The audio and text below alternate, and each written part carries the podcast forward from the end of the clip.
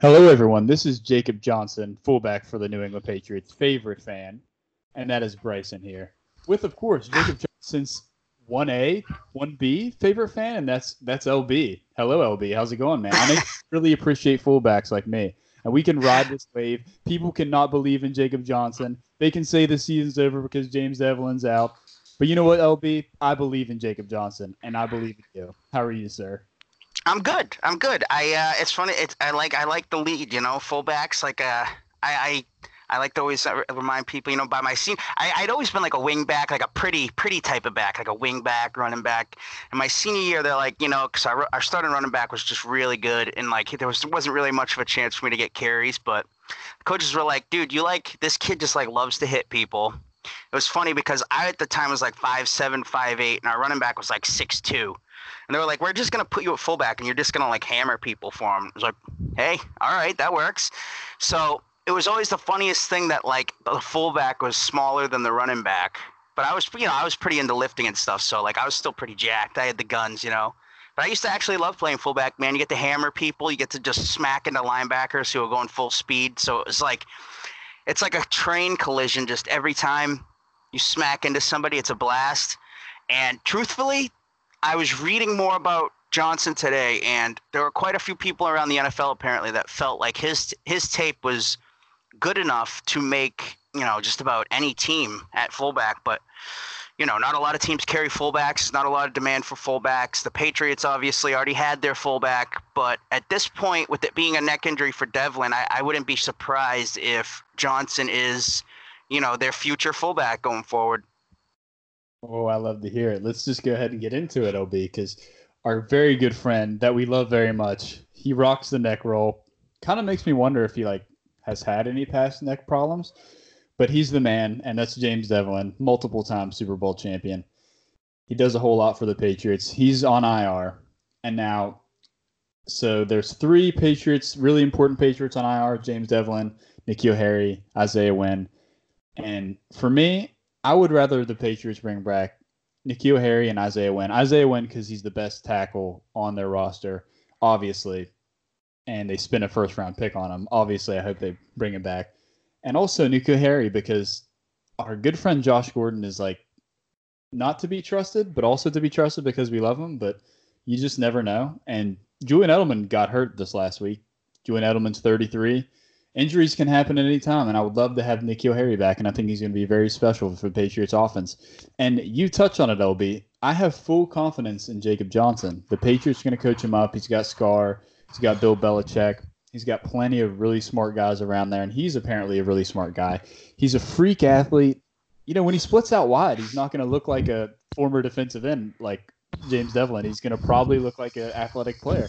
So maybe he actually has a couple catches and looks kind of nice you know, it might take some take some time for him to uh, fully learn the playbook or get adjusted to everything else. But I think he'll be a decent player, solid player with some upside. What about you, LB? What do you think about Develin going IR? I know that some people were upset the other day when um, Bedard, Greg Bedard, said that um, you know, get out of here with that stuff. You know, saying that he was such an important player. And I get it. People, you know, we, we grow, we as fans, we, we love our players, man. We see James Develin with the neck roll going out there, and, you know, we love him. He's got the beard. He shaved his head this off season, so he was just looking, you know, badder than ever. And, you know, we love these guys for what they do. You know, we're, we're always grateful, but at the same time, you know, you, you have to look at it and say, they didn't just lose, you know, they didn't just lose Mike Alstott here. It's not like he changed everything they do on offense. You know, he was a great fullback. He was a really good player. Um, so you try to say it respectfully because you know, like you said, we appreciate what he does. We appreciate everything about James Develin, but um, it's not. I, I've seen people say that this is why the run game struggled and all that, but I mean, I, I don't think a fullback was changing much what we saw last week. I mean, the Jets' defensive front pretty much dominated the Pats' offensive front most of the game. Um, with the exception, Burkhead looked pretty good, though. I just, you know, you, you had a tweet about it perfectly earlier. You said in 2019, if your team is devastated from losing a fullback, then you probably weren't competing anyways. So it's no offense to Develin, but I'm, I think that Jacob Johnson can do he can be fine. You know, he can be a fine player. He might be the fullback of the future at this point. We know the Patriots will always pretty much carry a fullback. They love to have that fullback in there. And if you watched him in preseason, man, he he he hits people, and honestly, that's half the battle at that position. Uh, you just got to be willing to hit people. He's kind of one of those guys that I think he's what from Germany, I believe. Um, he played a couple years of college ball here. Whatever, his situation's a little bit different than most. He's he's the type of guy that you kind of want to have at fullback because he's just you're just gonna put him on the field. You know, you're gonna have to teach him up a little bit so he understands. You know what his what his assignments are and all that stuff. But I mean, you put a guy in front of him, tell him to hit that guy. I think that he's probably perfect for what you want for that because he's a huge dude. He's gonna smack people. I think he'll be fine. Um, I don't think losing James Develin will have a big. I mean, I it probably has a, a small impact early on, but I mean, I don't know what what is that impact? Two two percent? I, I, don't know. It's it's just a funny thing. It's no offense to James Develin, but I think Johnson's going to be great, and he might be the future guy here for fullback. Obi, I'm literally standing up applauding right now. You're just preaching right now. Everything it is that you just said, I heavily agree with. We must trust our dear friend Jacob Johnson as he goes through the dear long battles of an NFL season. Patriots legend Jacob Johnson. Absolutely. We're still trying to figure out how to. What, what is it you think his name might be? Because we're still not positive how to say his name. I don't know. We usually on this podcast we don't get people's names right. That's just that's just what we do. So until actually, I don't care to get his name right because until he makes a play, you know, I don't care to know who he is. That's kind of my motto. So I don't care Who's if he's the, I don't know. Who was the guy that uh, that they drafted? You kept you kept saying I know it was Jawan Williams, but you kept saying it a certain way. Oh, Alonzo Alonzo called him Joe Juan because it, I guess because Alonzo's Spanish speaking, so he sees the he I don't know, but he called him Joe Juan. So then I just started calling him Joe Juan, and so Joe like, Juan. We, called him Joe. His name's freaking Juan. Joe Juan. I love that. Joe Juan Williams. Insane. That's another, actually funny. I have another player that LB that you like very much, and that he may or may not have requested a trade, and that's Stefon Diggs.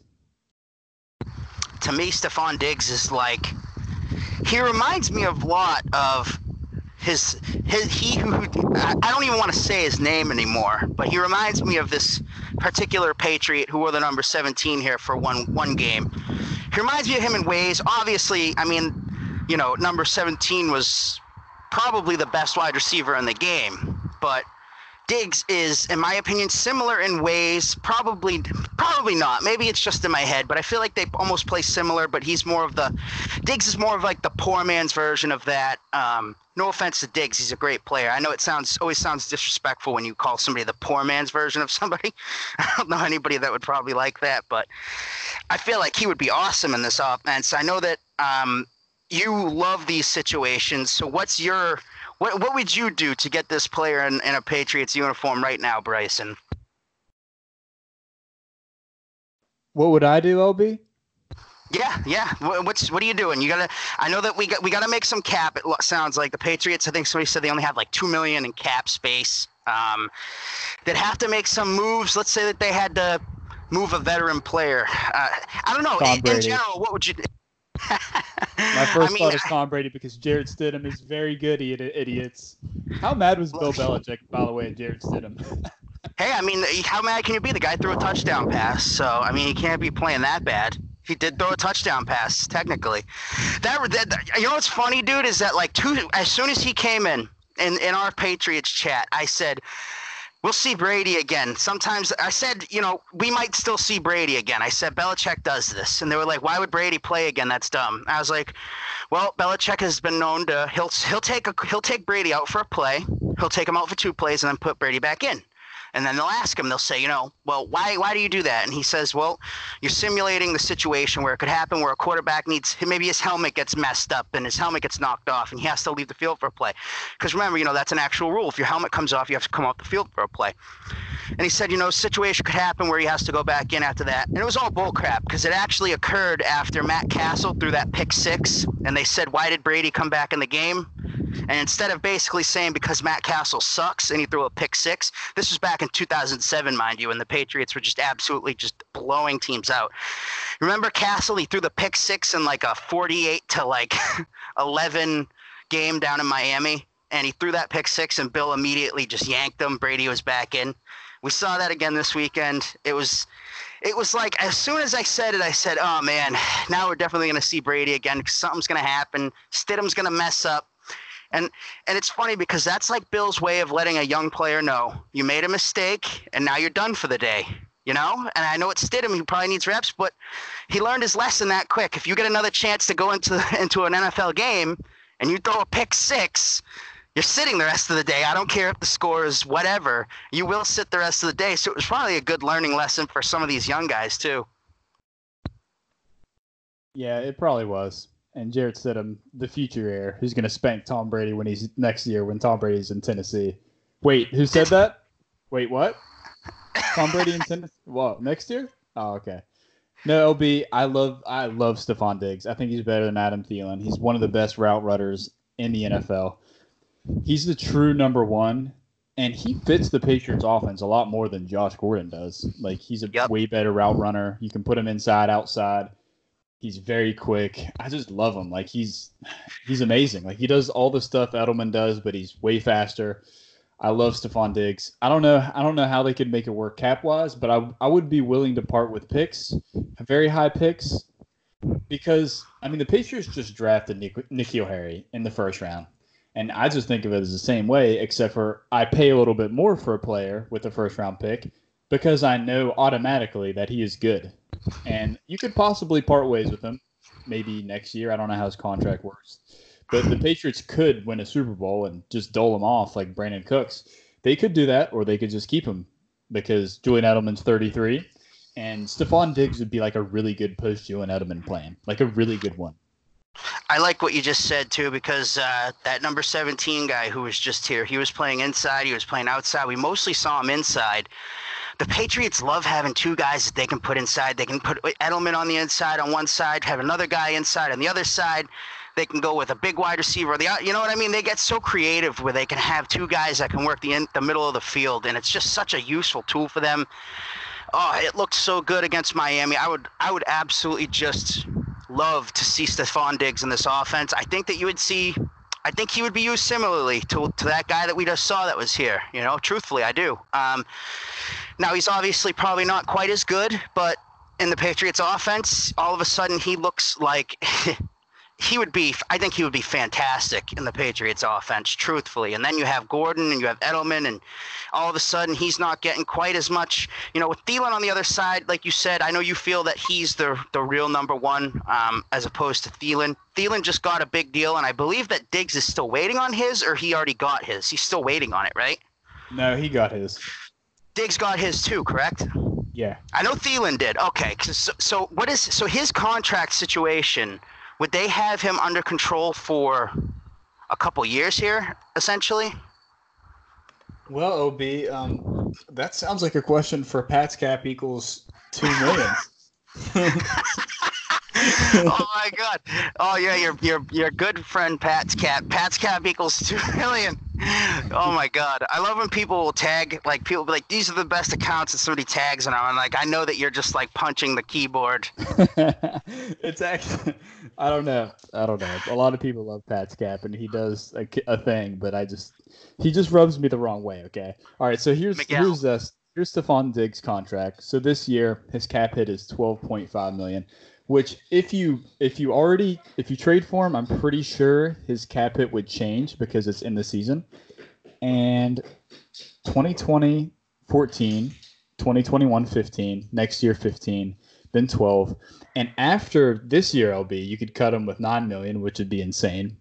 But after the next year, you could cut him with only 6 million in dead cap. So you essentially could get Stefon Diggs for 3 years 26, 3 years 31 million for Stefon Diggs. That's wrong.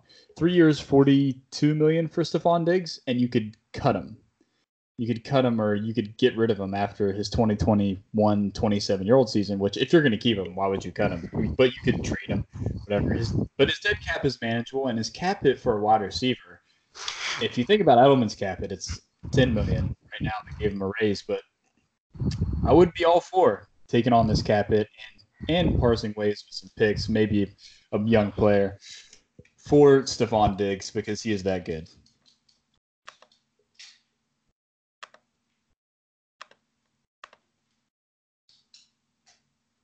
What do you think, LB? I think it's I think it's very obvious that they certainly want another wide receiver. They just took on one of the biggest clowns in the NFL. Uh, it obviously didn't work out because the talent was there. Diggs, as far as I know, obviously requesting a trade is always kind of a bad look for any player. But um, as far as I know, he's never been a real like, you know, pain or or any type of I've never known him to be a diva. I've, i mean, I, I, feel like I feel like there's been something with him, but I don't think it was anything really that serious. But I mean, I think it's obvious they want another wide receiver, and I just can't think of. As soon as you hear Stefon Diggs, you immediately think. I'm sure everybody around the NFL immediately thought, "Oh God, Patriots." That's that's got Patriots written all over them. I know there's something that you kind of reported on back before the draft, the Patriots were interested in those Vikings wide receivers. They were interested in Sanu. They've been sniffing around for another wide receiver now for months and months and months. They finally got one, didn't work out.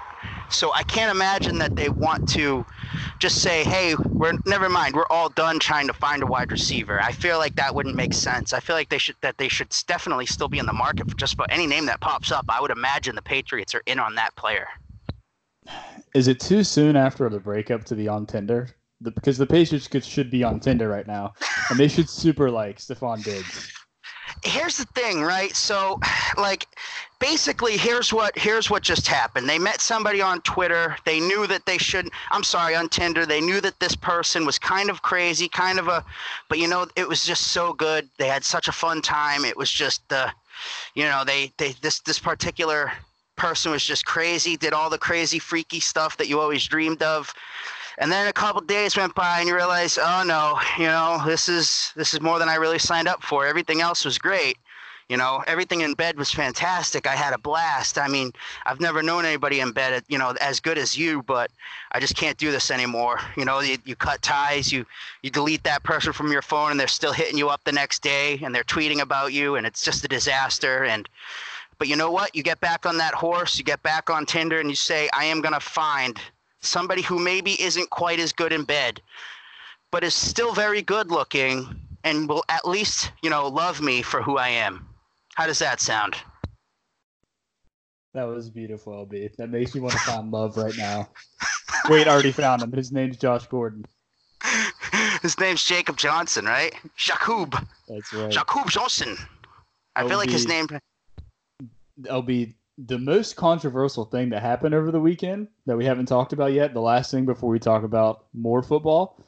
How about Bill Belichick sideline interview, where the where the uh, the woman asks him about Antonio Brown and he just gives the death stare. And I've I've heard the arguments of this, the handshake going out, but I just don't buy it. What do you think, LB?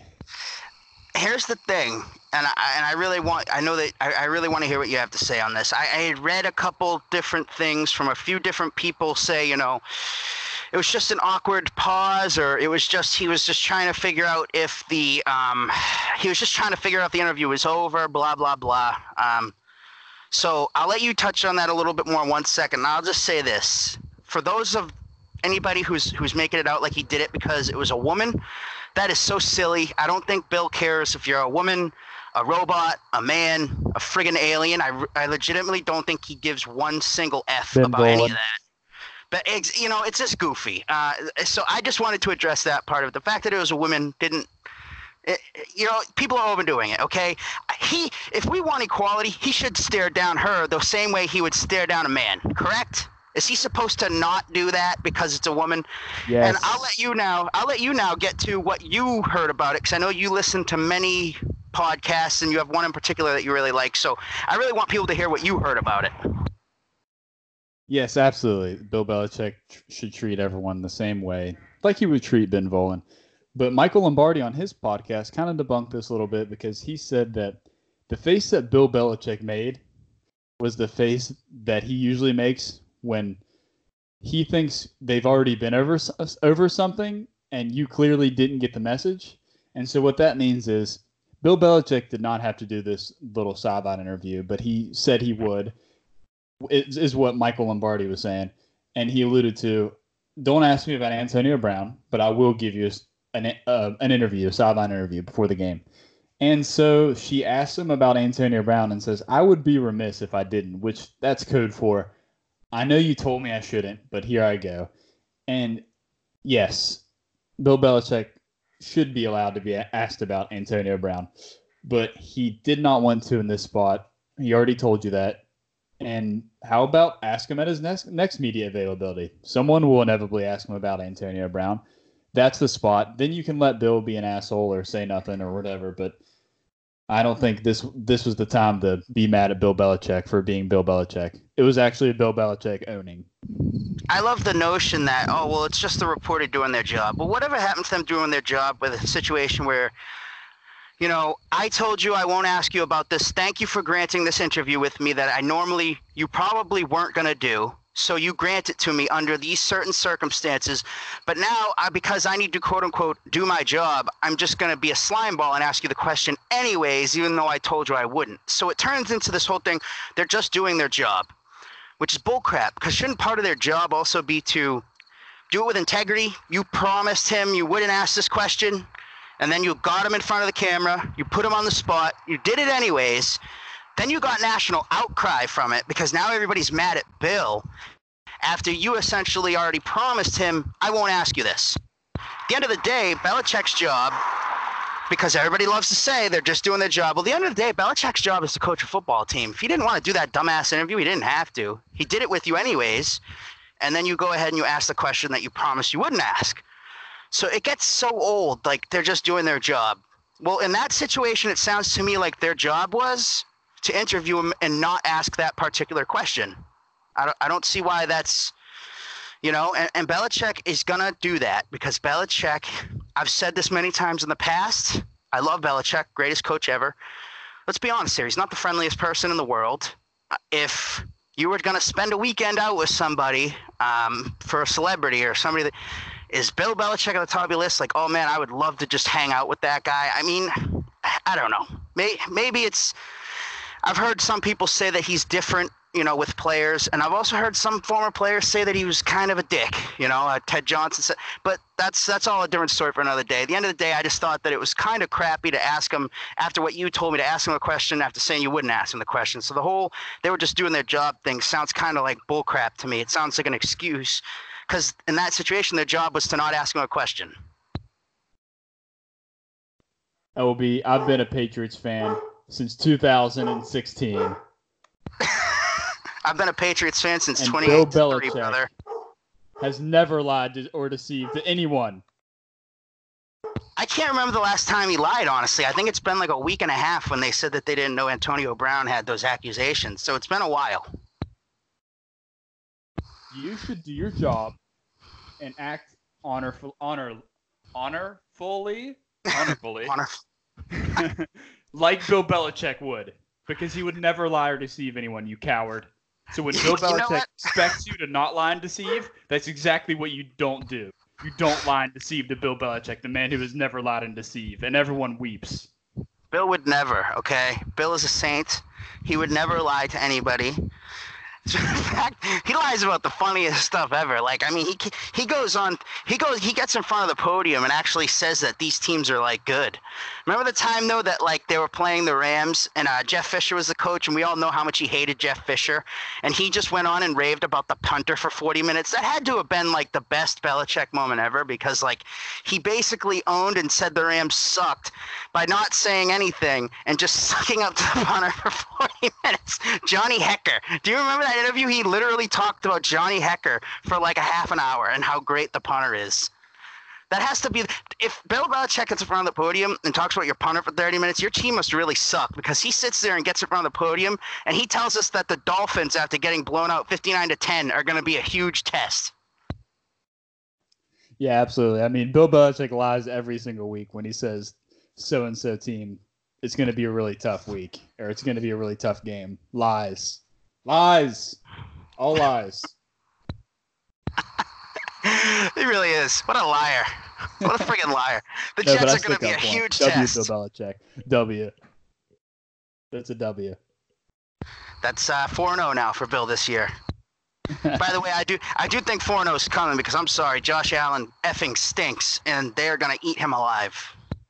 Oh, that's a massive WLB. So actually, what we should talk about is Jets Patriots because that game happened.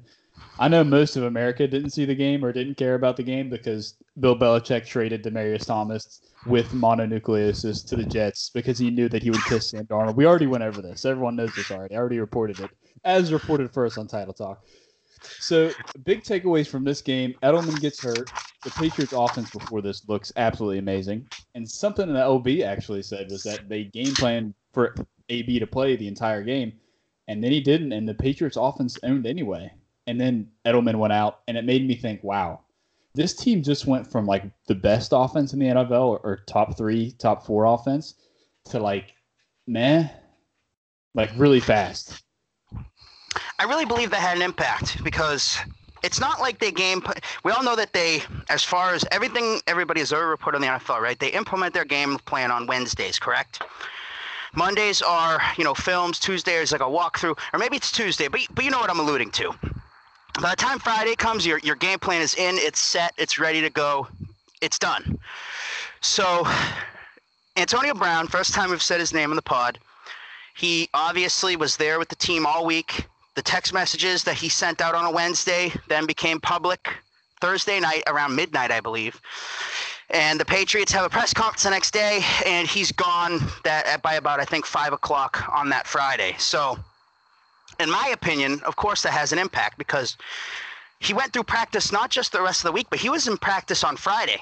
So they practiced with Antonio Brown all week, and I would say he's the best wide receiver in the NFL. Maybe you know, if not top three, or at least he was. Who knows if he plays again? So you went through a whole week of preparation with that wide receiver, as gifted and as talented as he is. In your game plan, he's playing Monday. I'm sorry, he's playing Sunday, and then all of a sudden, just like that, he's gone. After practicing on Friday, mind you, he was still with them on Friday. All of a sudden, that player is no longer in your game plan. You have to make adjustments. I mean, as well as Phillip Dorsett has played, as well as some of these other guys have played, that has an impact after a whole week of practice. I mean, you can't practice with a great player, tops at their position all week, say Tom Brady, and then on Friday say Tom's not playing. We're gonna start Stidham and not and, and expect to not see a difference because you know every player is different. You game plan to play, and we all we all know how the Patriots are. They game game plan specifically for skill sets, um, for specifically things that they see in another defense that they can kind of attack for weaknesses in the other team. So, in my opinion, it had a major effect. And like you said, it still looked great when Edelman was there. Um, the Edelman situation is worrisome because he had the injury in the preseason.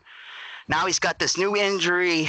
And just, you know, when he's out there, they look fantastic. But man, I, I don't know about you, Bryson. I worry about what happens if something happens to Edelman. I, I don't know what happens to this offense if he is lost at some point again. Yeah, I actually agree. And you just made the great case to trade for Stefon Diggs. And also Josh Gordon like dislocated his finger in the middle of the game. Now, is there anything, any reason to be concerned with that, or is it just totally fine? I mean, it, you'd, you'd imagine that should affect him. A dislocated finger is going to hurt for a couple weeks, so hopefully that doesn't become a lingering issue for him. I don't know if you've heard anything else about it. Nope. Uh, I think Josh Gordon's going to be okay though. Like his fingers might be mangled, but he is still amazing.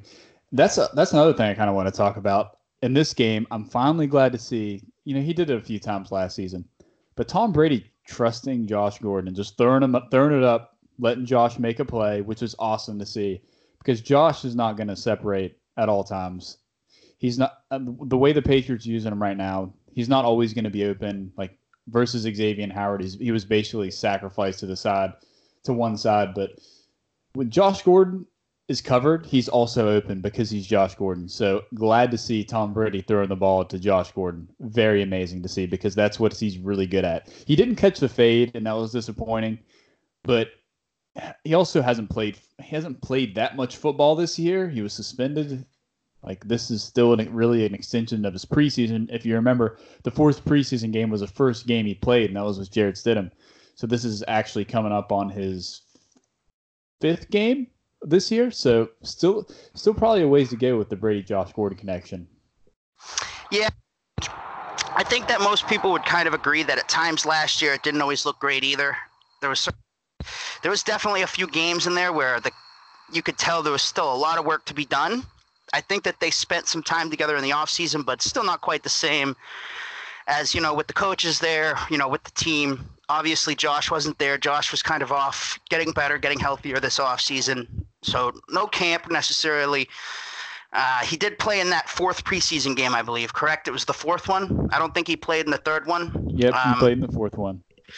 So in my opinion, he definitely needs that time with Brady. They just need to get on the same page. At times, it doesn't look crisp, but like you said, you know, when he trusts him, you see it. Because, like you said, he's not necessarily a separation guy. He's more of the type of guy you need to let make a play with it. He's not going to burn past people probably at this point in his career.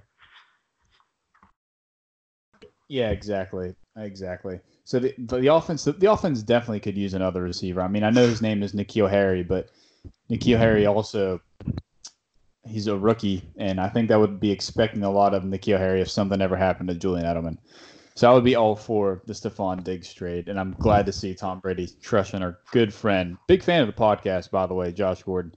And so the, the other thing, um, LB, that happened in this game, a lot of people are crushing Sony, and I know that even though I am Sony's biggest fan, Everyone expects me to defend Sony right now because I love Sony Michel and he's an amazing player. You know what? Sony Michel, he's a great pass blocker. He doesn't he doesn't get credit for that, I guess. A lot of people don't know that, but he, when he's in the game and they run play action, he's such a run tell that the linebackers just come up to the line immediately. That's why Ryan Izzo had the long catch where he looked like Ryan Gronkowski, and it was kind of fun. I wish he would have stiff armed the guy so bad. Like Gronk stiff arms that guy to the absolute ground, and I do too. But that's that's not the point. But but that's the reason why he's so open is because teams know that Sony Michel is going to be running the ball, and so I just think if they just if they just balance out, if they just balance out his handoffs when he's in the game, like last year was like seventy some percent, and it worked because the offensive line was extremely good. But I think now you can't uh, you can't really do that now, and I don't think, especially with I just with Gronk out, I don't think you can do it. You need to pass. You need to pass the ball more with Sony on the field, even if you don't throw him a pass. If you don't want to throw him a pass, that's fine. But you just need. It just feels like the team needs to pass the ball, r- run way more play action when he's on the field, because it'll make it easier for him and the team in the run game when they do decide to handle the ball because right now, I mean, it's obvious. Like teams teams know Sony Michel run the ball. Like it's obvious. You can tell from the play action. You can tell from his runs. Like it's not so much Sony suck. It's more of like the other team knows Sony's going to run. That's actually a great way of looking at it, honestly, about the uh, the play, uh, the just the passing in general. Even if you're not throwing a football his direction, to at least have him on the field on some passing downs, just because it will make it will make teams respect that play action more. And you know, it's honestly kind of a shame. All those reports out of camp was that you know he looked way better in the passing game. We we haven't seen it, and I know a lot of people they want to blame the Patriots for this. Like, well, it's not his fault that the team doesn't use him that way. I mean, it kind of is his fault, though. I mean you know, maybe he was born with that limitation, but it's not the Patriots' fault that they can't throw to the guy. I mean, they don't want to throw to the guy. I mean, it is what it is. And truthfully, I think most of us would agree that if they're going to throw to a running back, would probably prefer that they're throwing it to James White or Rex Burkhead, correct? So, I mean, I'm not going to go crazy if they don't want to get him heavily involved in the passing game, but, you know, then this is kind of what happens is you wind up with a guy who you know, I guess, I guess, like you said, at least he's a great pass pass protector. He's a great pass blocker, and you know, at least he makes that play action go. Um, I would love to almost see some of their play actions with other running backs on the field and see how effective it is with him on the field versus play action with James White and Rex Burkhead on the field. You would imagine it would go most effective Sony, second effective Rex, third effective James White because he's more of your a lot of receptions, less carries. Burkhead's more balanced, and Sony is more carries, you know, no receptions. So it's an interesting dynamic that they have going on right now. I'm not exactly sure how they fix it. Obviously, the offensive line has to play better, but in Sony's case, it's a tough fix, in my opinion, because who really wants to throw the football to him, anyways? Um, most notably, LB Sony Michel's, I think, first pass in the NFL, one of the first ones. It uh, most notably hit him in the face mask. He just had no idea where that football was coming from, baby. It was, but I'll, I I will defend Sony here just a little bit. It's just yeah, it, it's I've, I said last year the whole year like they should be passing the ball more with him on the field, and it worked because the offensive line was really good, and now it's not playing to that level in the run blocking game, which is a lot of people worried about it. The Patriots, I've been I've been thinking about every in the past years when I complained about the Patriots running game, it was always in the beginning of the year. So I'm not worried about it. The, the offensive line will go will uh, will pick it up in the run game. But the other good things from this game that I really liked LB was Tom Brady looks good. He's moving well. His eyes are down the field.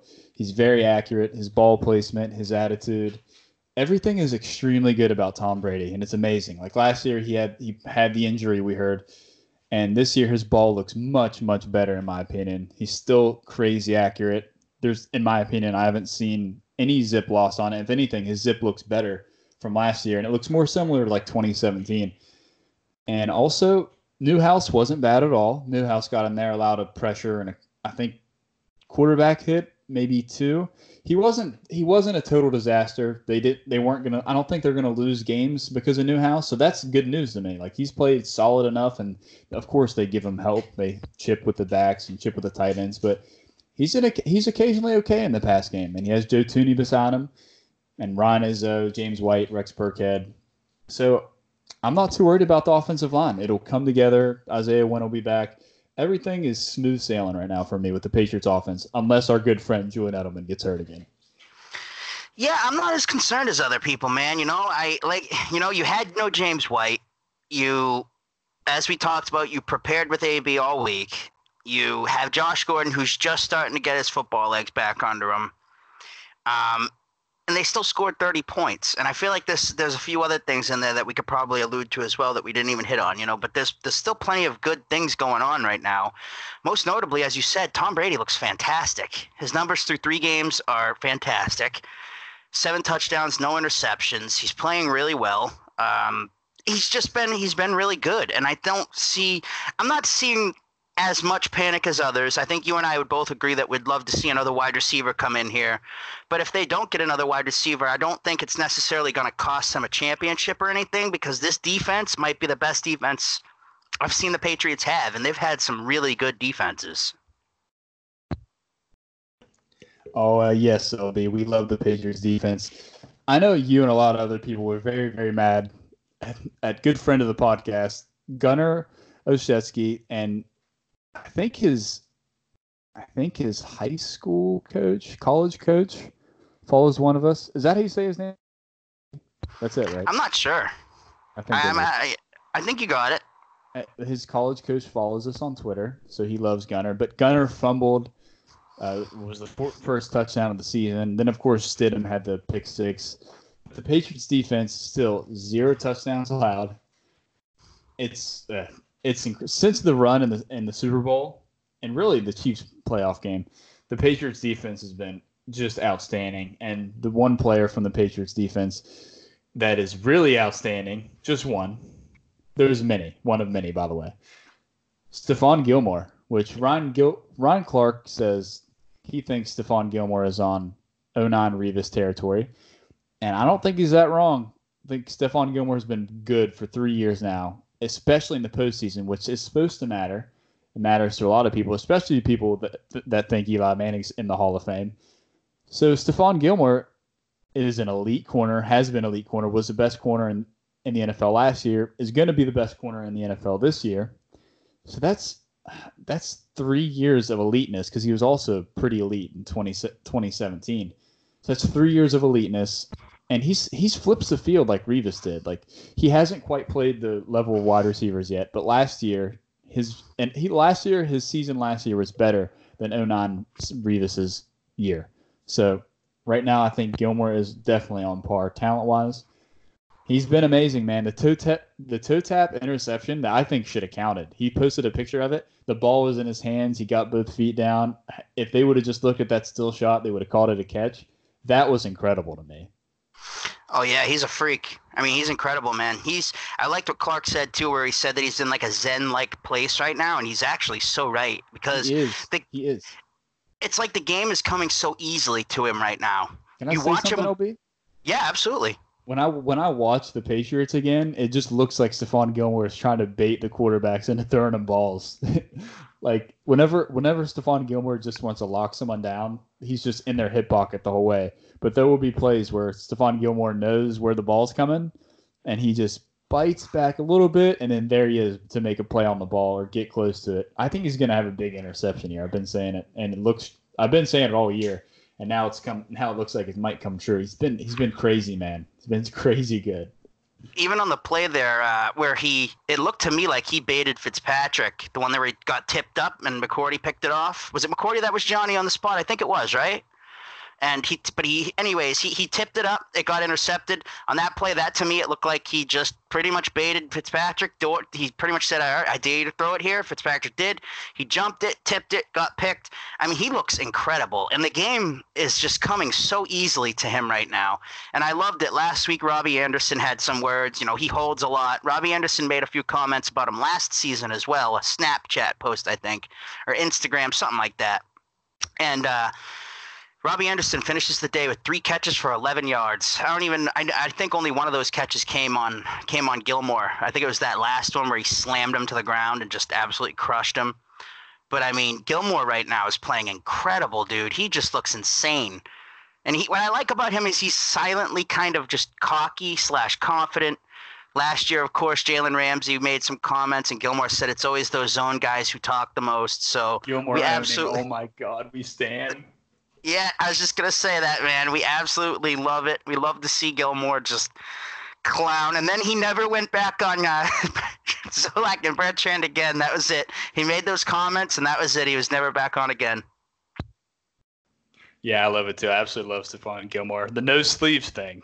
Like, I think he wore a half sleeve on his forearm, but I like the no sleeves for Gilmore. Show off those biceps, man. You guys, he looks really great without the sleeves. He really does. Like, big jersey fan.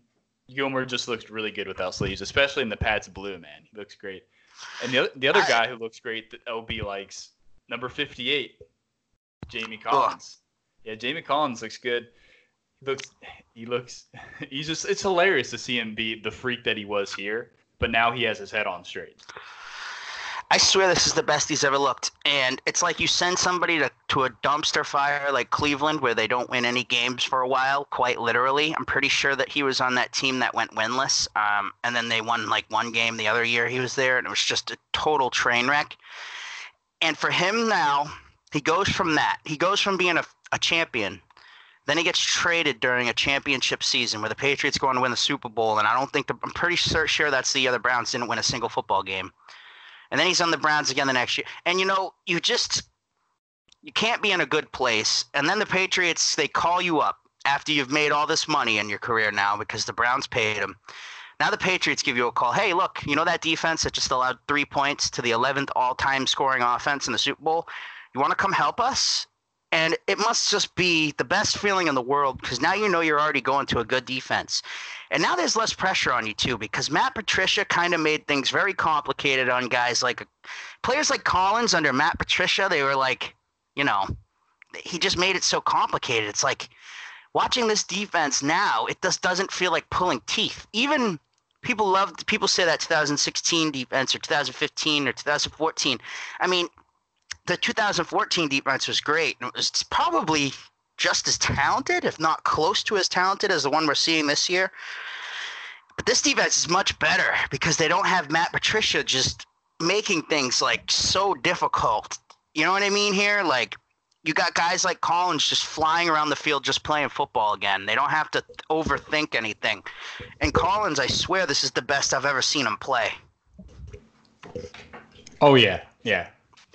Collins looks great. Matt Patricia's not here. Jerod Mayo is here. That probably helps a lot because he actually respects Jerod Mayo, and why shouldn't he respect Jerod Mayo not Matt Patricia? Do, you, do we remember the Patriots? The Patriots defense was awesome. Don't get me wrong in 2014, but they also like had two 14 point leads on them in the playoffs against the Ravens. they allowed they allowed 24 to the Seahawks, and it looked like they were getting ready to lose the game whenever Malcolm Butler made the interception. And ironically enough, Jamie Collins had a catch had a, allowed a catch to Marshawn Lynch on a wheel route on that on that drive too. So Matt Patricia, most third also our boy Dom knows most third down conversions in the league with the Patriots. Something like that, right? I, I am pretty sure that I saw somebody post that stat that he gave up the most third and longs in the NFL. Like, oh my God, just Patricia sucked. I love Gerard Mayo. I don't. Uh, what has happened, dude? Like, I've I've asked you, and I know that we've talked about it a little bit in the past, but Flores comes in, no experience, calm plays, amazing, right? Does this great job. Gerard Mayo comes in. I mean, off the street, he was doing television. He hasn't even ever coached before and he comes in with even less experience than Flores, besides obviously playing in the Patriot system, but on a coaching level, he comes in and he's doing even better.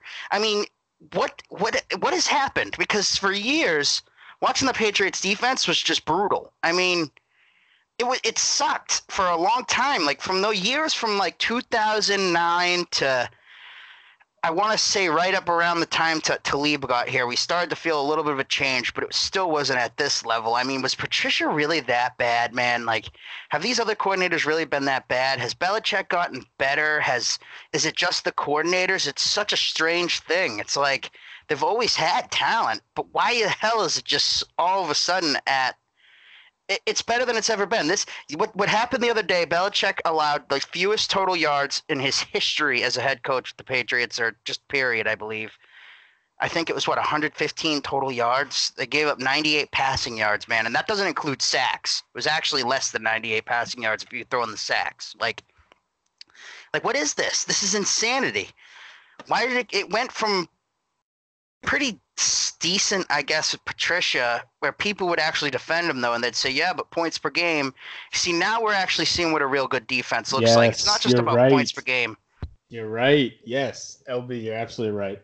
Not allowing points and not allowing yards. That is the definition of a really good defense. I like yards per, per play personally with defense, and under Matt Patricia, the Patriots' yards per play really wasn't that great. They just happened to be situationally pretty good in the red zone and other areas. And also having Tom Brady as your quarterback and forcing the other teams to maybe do things they don't want to because they're down probably helps a whole lot as well. Like when I'm watching the Jets game, LB, the funniest thing was seeing Le'Veon Bell trot out there. Like I'm, I'm surprised at this point because I assume they go down 14 or 13, whatever it was. I assume that Lev Bell would be in the stand selling his mixtape, but he's actually in the game running the Wildcat, and I, I'm just baffled. Like an, an an NFL head coach is getting paid millions of dollars to go into Gillette Stadium with Le'Veon Bell and run the Wildcat against the Patriots defense, who might be which might be one of the best, literally of all time. That that's what you got. Lev Bell running the Wildcat. I said just um, that amazed me to start off with.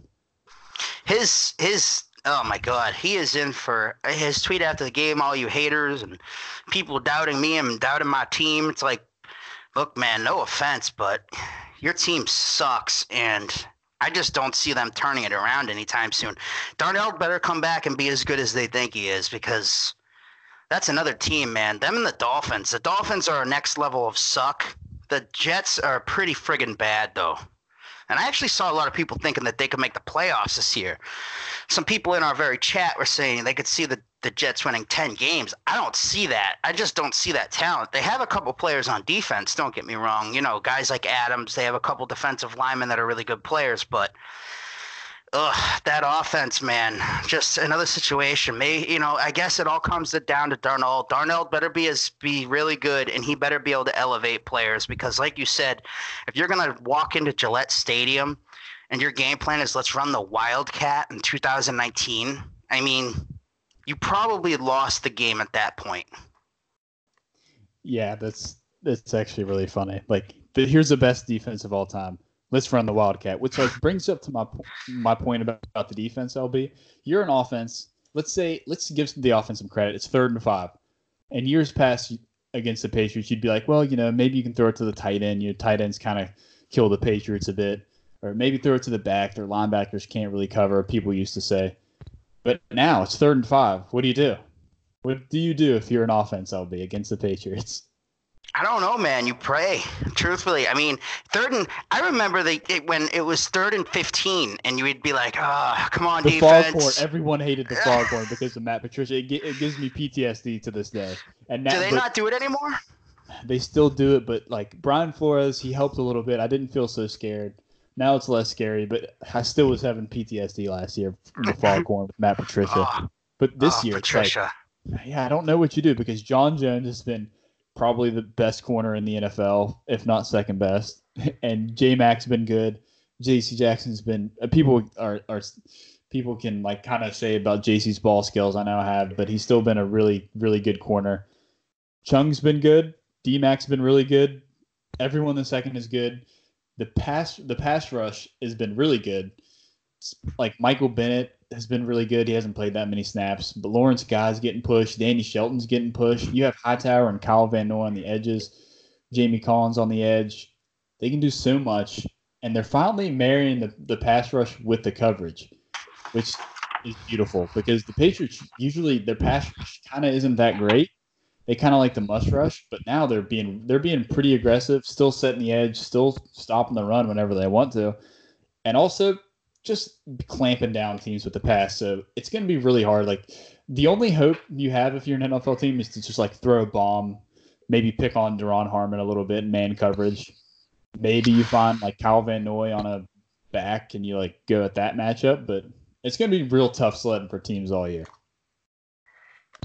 Yeah, I, I, I don't know what you do. I've never. I mean, I don't understand what finally clicked in this team. I don't. I don't understand what finally just clicked because I swear this is the defense that people think Brady's had the past 15 years. They see this now. The funny and, part. And not not just that, Bryson, but how how long have we seen the takes? Right, Brady gets carried by his defense. They're top 10 in points per game every year. These same people will look at you and say the Patriots get six free easy wins every single year because their division blows okay, well, maybe their points per game is impacted by playing those six crappy teams, or maybe those six crappy teams aren't that. You know, pick either one you want. But now the defense is playing great, and Patriots fans are actually even like talking about it a ton how great the defense looks. And now the the people that hate the Patriots saying they're not even that good. They've just played bad teams. It's just incredible. You would think right now people would be like, yeah, you know, the Patriots defense is playing great, but it always does. Like, you know, this is just Brady getting carried. Instead, they're just basically saying the Patriots defense actually isn't good. They didn't allow three points in the Super Bowl. They didn't hold Patrick Mahomes, NFL MVP, who had over 5,000 yards and 50 touchdown passes, to zero points and a half of football. They didn't shut down the Chargers, the best road team in the NFL, in the playoffs. You know, it's just, it all came together last year. And people now, it's like they're fighting us on it. Now they want to fight us on the Patriots defense actually being good which is just weird. Have you noticed this? We're being fought on saying the Patriots defense is good, which is just like so goofy to me. Like I'm about to just start saying, yeah, you guys are right. This defense actually sucks, and Tom Brady is carrying this bum ass team. Yeah, and you would be right, LB, because they are bums, and Tom Brady carries them all. They suck. This defense actually isn't good either. They've just played bad teams. The defense sucks. The Rams actually were just they choked in the Super Bowl. Uh, what else can we say here? They, they, the, the entire team sucks. Josh Gordon sucks. Edelman sucks. Belichick actually sucks too. I think it's all Brady, personally. I think that's why. I think Brady has just been playing great defense this year. Yeah, Brady owning. Brady owning. He, he, I know he's owning because there was a Packers fan that posted a video of the um, Tom Brady roughing the passer call, right, or legal hands to the face, whatever it was, in the Chiefs AFC yep. Championship game. So rent free Packers fan, rent free. Yep, that but that I mean, truthfully, Packers fans shouldn't be running their mouths about anything right now because they're winning despite Rodgers. He's a right now. Aaron Rodgers is a game manager. His season high in passing yards is 235 yards, four touchdowns, no picks. Average that out over three games. I think his rating's like a 96. Most of these games, his QBR has sucked. Um, he's a game manager right now. So I don't know why Packers fans are even running their mouths. Like, look at this weak ass penalty. It's like, shut up. Your quarterback's a game manager now, and he's making what the most money in the NFL, or second most probably at this point. With some of the new contracts, they're paying this quarterback all that money to be a game manager. Very cool. They'll come undone because when their defense starts to shit the bed, like I hope it does, and hopefully that's what happens because F Packer fans at this point I really hope their defense begins to just unravel a little bit, and we can see Aaron Rodgers get exposed at, as the bum that he now is. He is now he is no longer elite. He's probably around that 10 range. He's a game manager. Have fun with that. And that little 14 year old who posts all these like Packers weird videos that people like Packers fans actually like him. It's like, have you seen this kid, dude? Yeah, I know, but you just hate He's- to see it. You hate to see He's like living- 14. Yeah, this is rent free. This is rent free at this point. It is rent free. Anything else that we need to say about the Patriots defense or offense? Um, Very good, all of them. yeah, Rex Burkhead is better than Sony. Uh, James White will be back, and Rex Burkhead is better than Sony. I didn't say it. You said it. All right. Last thing, LB. I guess we just got to get in the gym corner. Ah, gym corner for all of our gym bros and Bruce F's, I would call them. You know, LB, I woke up yesterday, weighed myself, 181, just really depressed. Took a bunch of creatine, drank a bunch of water, have been flexing in the mirror, just hit uh just hit shoulders and back, looking in the mirror. It's a long it's a long fall, LB. I've lost ten pounds. I don't know how you I don't know how this is I don't know how this has happened, but I've done it and you know, people are starting to say, Hey, you look thinner and it's just it's not a good feeling, okay? Everyone knows it. It's not a good feeling. Everyone says you look you look thinner. Hey, if you, like no one says, Hey, you know, you look like you've been working out. No, it's the opposite. you look smaller. Like what's going on, Bryson? Sorry. I'm sorry. You're right. It's the worst. It's like it, it's to, uh, to to a gym boy, to like a guy who likes to go to the gym, one of those gym bros. It's like one of those things where it's like it's, it's like looking at a woman and being like, "Hey, you gained some weight," and telling her, "Hey, you look kind of fat." That's basically what it is for us guys. When you're like all into the gym and dudes start looking at you like saying like, "Hey, man, you look thinner." You know how that's like a woman's dream and shit. That's my dream right now. I wish people would look at me like, "Oh, dude, you look so thin." I'd be like, "Thank you," but like when you're in your situation, it's like that's like the most insulting thing somebody can say to you. It's like they just insulted your mother. And it's just like, oh, wow, that's great. Thanks for telling me I look skinny. Thanks for telling me I look like I'm in shape. You awful human. But you know what? Truthfully, I'm happy you said that because I am a big believer in flexing in the mirror, holding Yes. it. I, I really am. It works. Flex in the mirror, hold it for a while. You'd be shocked at the pumps you go walk away with. You feel like you just worked out most of the time. It actually does work. I don't know why people don't listen to it because I think maybe they feel stupid doing it, but it works. Like you can sit in your bed and flex and stuff if you want to and hold it, but it just works better if you're looking in a mirror. I don't know why. It must be like a mental thing, but Yeah, actually, LB, there is science behind this because um, a lot of sports psychologists have studied this, and actually, when they sit, when you sit down, especially if you're in the gear, like if you're in the if you're in your lifting gear and you're at your house, or if you're at the basketball court and you're in your gear, you're in your gear somewhere, as long as you're like your mind is ready to go and you think about it, you can activate your muscles just by thinking at a very low level, but you can. So what you're saying makes sense. Focusing on your muscles, lifting at the gym, doing whatever you're doing, your brain will activate those muscles, and you'll find on EMGs that there will be muscle activity. So what you're saying is backed by science. So congratulations, bro science meet real science. there have been multiple studies that say this. So good job, LB. You are now a scientist. Congratulations. did you see did you see this video going around in the Bears locker room? Yes, yes, I did. It's what are your funny, thoughts man. on that? It's funny. I mean, I, I actually, I'll I'll talk about it. Planet Fitness. I, I, uh, when I went up to Massachusetts, of course, I, I joined a gym, Planet Fitness. And I got home, tried to cancel it, couldn't cancel it, and they they they're still messaging me like my card. I they, I lost my card in Nashville, got drunk, lost my card watching the Patriots, and I canceled it, and they're still like, "You haven't paid. You have a balance." Those assholes. Anyway, but gyms like Planet Fitness, big gyms, you walk in, and there's always old men naked. Like for some reason, once you get a certain age, you're just like, I don't care who sees it, but you're gonna see it. And here it is. And football locker rooms are like are kind of the same way. Like dudes just walk around naked. Like some dudes just like love walking around naked. And Kyle Long loves walking around naked. So shout out to you, Kyle Long, because that's a massive W. I hate it. I hate it, man. I could never. Do, I was always like, there was always a couple guys that would get naked, and I just, it was just awkward and weird, and like, I felt like it was kind of going away, but I mean, it's kind of funny. Like I can't tell if he's aware of the camera or not. And you know what? I'm I'm gonna defend Kyle Long because I've seen some people out here saying that he looked small, but you know what? It's not easy out here for us guys. You know what I'm saying, man? You know, sometimes when you're not in that particular mood, you know, we're not at our best. So let's give Kyle Long a break, okay? He was just standing there. He was unaware of the camera, I don't think. And you know what? I'll defend Kyle Long on this one. I I'm trying to, I'm trying to say this in a diplomatic way, but you know what? It's not easy out here for us guys. You know, I'm Irish, of course, so it, it's like a curse.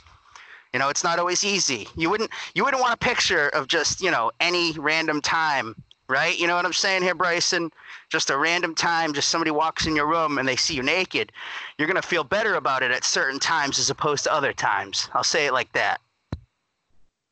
Yeah, this is like sort of when you do push-ups before you go out to the club.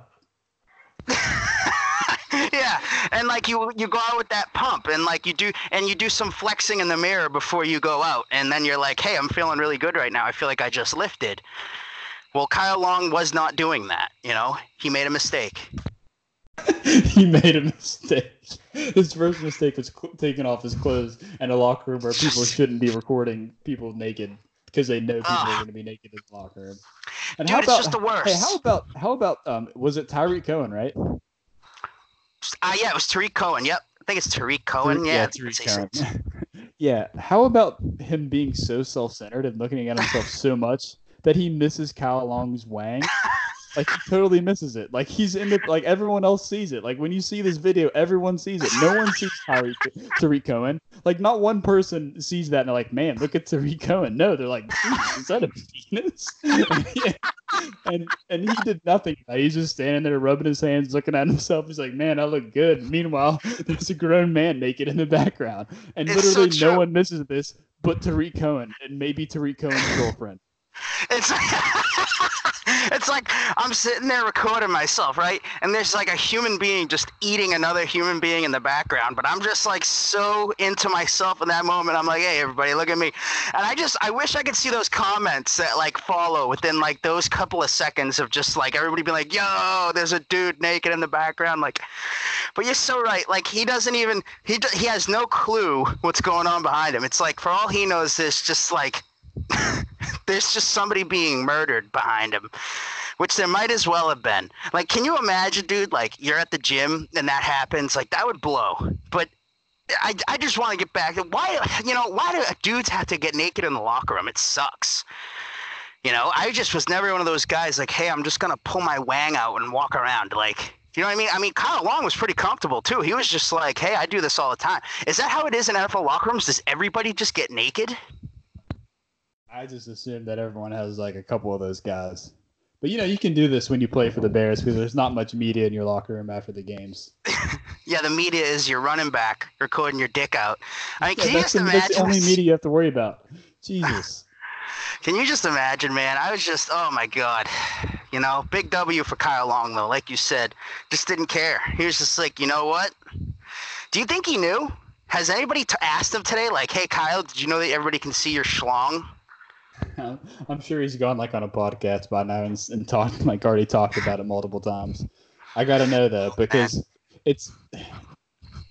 I mean, if you're Kyle Long, you got to know. Like you, you look at Tarik you got to at least you at least see him and see him like looking at himself and like doing poses and shit in the phone. Like at least think that you maybe like at least he was sending a Snapchat to someone and be like, oh, oh, you know what, my, my ass is out with my penis. Maybe I should just turn the other way or get a towel. I'm almost surprised that that didn't happen. Remember when Antonio Brown did that after they after the Steelers were about to be headed to the Patriots, and he recorded in the locker room Tomlin saying stuff like, "We're gonna kick the, we hate the Patriots, I hate them, we're gonna kick their ass," and people were mad at Antonio. Like, I'm surprised that there was no naked dudes. So maybe the W goes to the Steelers for not having a bunch of naked dudes in the locker room. I guess you know, because Antonio was remember he was recording himself, just looking at the. It was like the weirdest video ever too because he was just like smiling looking at the camera like hey like how you doing guys and it was just like what is the point of this video you know what i mean like but i mean truthfully i just wish that like it, it's definitely worse if you go to the gym to work out and you go into the bathroom like you just want to take a piss, right? And there's 14 naked dudes just sitting around each other, all of them with like liver spots and shit all over their face. And you're just looking at these dudes like, what are you doing? Like, why can't I just take a leak? Why are your balls draped on my bench that I was about to sit at? Like, it's just insanity. I, I remember that that's what they said about Hernandez too, is that he would just rest his like nutsack on players bent on their stools. Did you ever read that? Oh Lord, who's Antonio Brown, by the way? Who's that guy? Uh, just some guy. I think he used to play in the NFL. Never, I'm not sure. I think he played in the Arena League. Huh. That's very Number- interesting. Number Huh. 17 played arena football, I think. Huh. Sounds a lot like Aaron Dobson, but I don't know. You know, I like Stefon Diggs even more. That's a name hmm. that I can get behind. Oh yes, trade for Stefon Diggs. You know what I want to do, OB? You know, I did this thing. I was gonna give a Josh Gordon shirt away. Josh Gordon didn't have a touchdown. He didn't have 100 yards, and I was certain he was going to because it was the Jets. Their outside corners aren't very good. So you know what, LB, for our very loyal listeners, I'm gonna give away a Tom Brady shirt. And if you have listened this far in the podcast all the way to the end, you already know how to win the Tom Brady shirt because all you have to do is comment on the podcast tweet that I'm going to post with this podcast at Bryson NFL and tweet Joe Montana is a system quarterback, Tom Brady goat. That's all you have to do, and then you will have a chance to win. And if only one person does it, guess what? You're going to win the shirt. You're going to win a Tom Brady shirt. I'm going to give away one. If 20 people do it, I'll probably give away two, and that'll be it. So if you want a Tom Brady shirt because Tom Brady's the man and you love title talk, here's your chance. Joe Montana is a system quarterback, and also Tom Brady is a go. And just hit retweet on the podcast. Obviously, duh, retweet and favorite because you I love love us. If you love the podcast, why would you not retweet and like it? If you love the podcast, you love If you- Tom Brady, you and you think us- Joe Montana's a system quarterback, Yes, yes, LB. I if mean- you love, if you like us, if you if you love everything that's dear to you, if you love puppies, if you hate puppies, you won't do these things. If you hate babies and puppies and like love all this evil things and are probably a Jets fan, you won't do this. But if you're not and you like us and you want to be our friends, these are things you will do. So we love it very much. I love LB coming on the podcast as well as everyone else loves LB coming on the podcast. Thanks to everyone for listening. Anything else? Any last words, LB? It was really good to talk to you and have some gym corner because you know what? I, I just think I've been running too much, man. I think I've been hitting my cardio up too much. I've been running too much. You know, it's just too much cardio. I need to remain anabolic. I just need to eat. I just need to eat more. I need to eat more. yeah, you know what? I wouldn't worry about it too much, man. I, I've seen you lose weight in the past. You usually gain it back pretty quick. I know, I know what Gronk used to call it. Gronk used to call it skinny jacked because remember, like he had some surgeries back in 2013. I want to say. I think it was when he broke his arm. I want to say. So I think it was after 2013. He uh, he was looking real skinny that off season, and people were talking to him about it. And his words were, he looks, he was still, he was just skinny jacked now. So that's all you gotta say is that you're skinny jacked. You're skinny jacked. You know, you still cut up, still got those. I, I, I personally think that it's not a bad thing, man. You know, every once in a while it's good to lose some weight. Winter's coming. As soon as winter comes, we all know. I, I feel like I gain tons of weight during the winter personally, and then I start losing it a little bit for a while. So if you're gonna lose it, you might as well lose it right before winter. Winter will come. Just start waking up, putting creatine on all your sandwiches and literally everything you drink. If you're gonna drink like a Pepsi, just put some creatine in there. Yes. You know, drink about 14 waters a day. Do you, now, do you, you take protein? I'm guessing, right? Just take an extra take an extra scoop of protein or two. I mean, sometimes it can't hurt. It, can hurt though, truthfully, to take too much of it. I've seen. I'm pretty sure I knew a kid get kidney stones from that or something like that. Like a total moron. Like he was taking that much protein. Because because I I guess he thought he thought it was like a. It was like a guaranteed, like you're gonna get like really swole. Uh, I've seen this before too. I've seen this before too. Especially, especially in high school, you have all sorts of bros that like just take way too much creatine. Like creatine is really good for you. It's one of the best supplements, but it's certainly if you were, what it does is it, it it does a weird thing to nitrogen levels, and if your nitrogen levels are too high, then you are very susceptible to getting kidney damage. So if you eat too much protein or too much creatine, which is has nitro increases your nitrogen nitrogenous, I don't know but it increases your nitrogen. You can get kidney stones, and that's what dummies do. And probably, you know, one, there's going to be one of these days where I've just had too much protein and I've been on a bro diet. But Thank you. I, I appreciate the, the wise words, LB. You're as a fellow gym. I'm sure everyone that's listening right now is just much smarter right now because of our Brit talk, along with some science talk. But it was good talking to you, LB. I, I really appreciate it, and we'll be we'll be on later this week to preview the Jets, not the Jets. We just talked about Jesus. I haven't had enough sleep. Bills, Patriots, both undefeated. We love it very much. Yeah, two three and zero teams, man. Should be a fun week. It's always fun when they go to Buffalo. Those fans are insane. I'm not a big fan of their fans on Twitter, but in real life, I tell you this much: I would love to tailgate with those wild maniacs. Yeah, they love throwing dildos. All right, we'll see you later, Elders. Have a good night, man. Thank you, Bryson.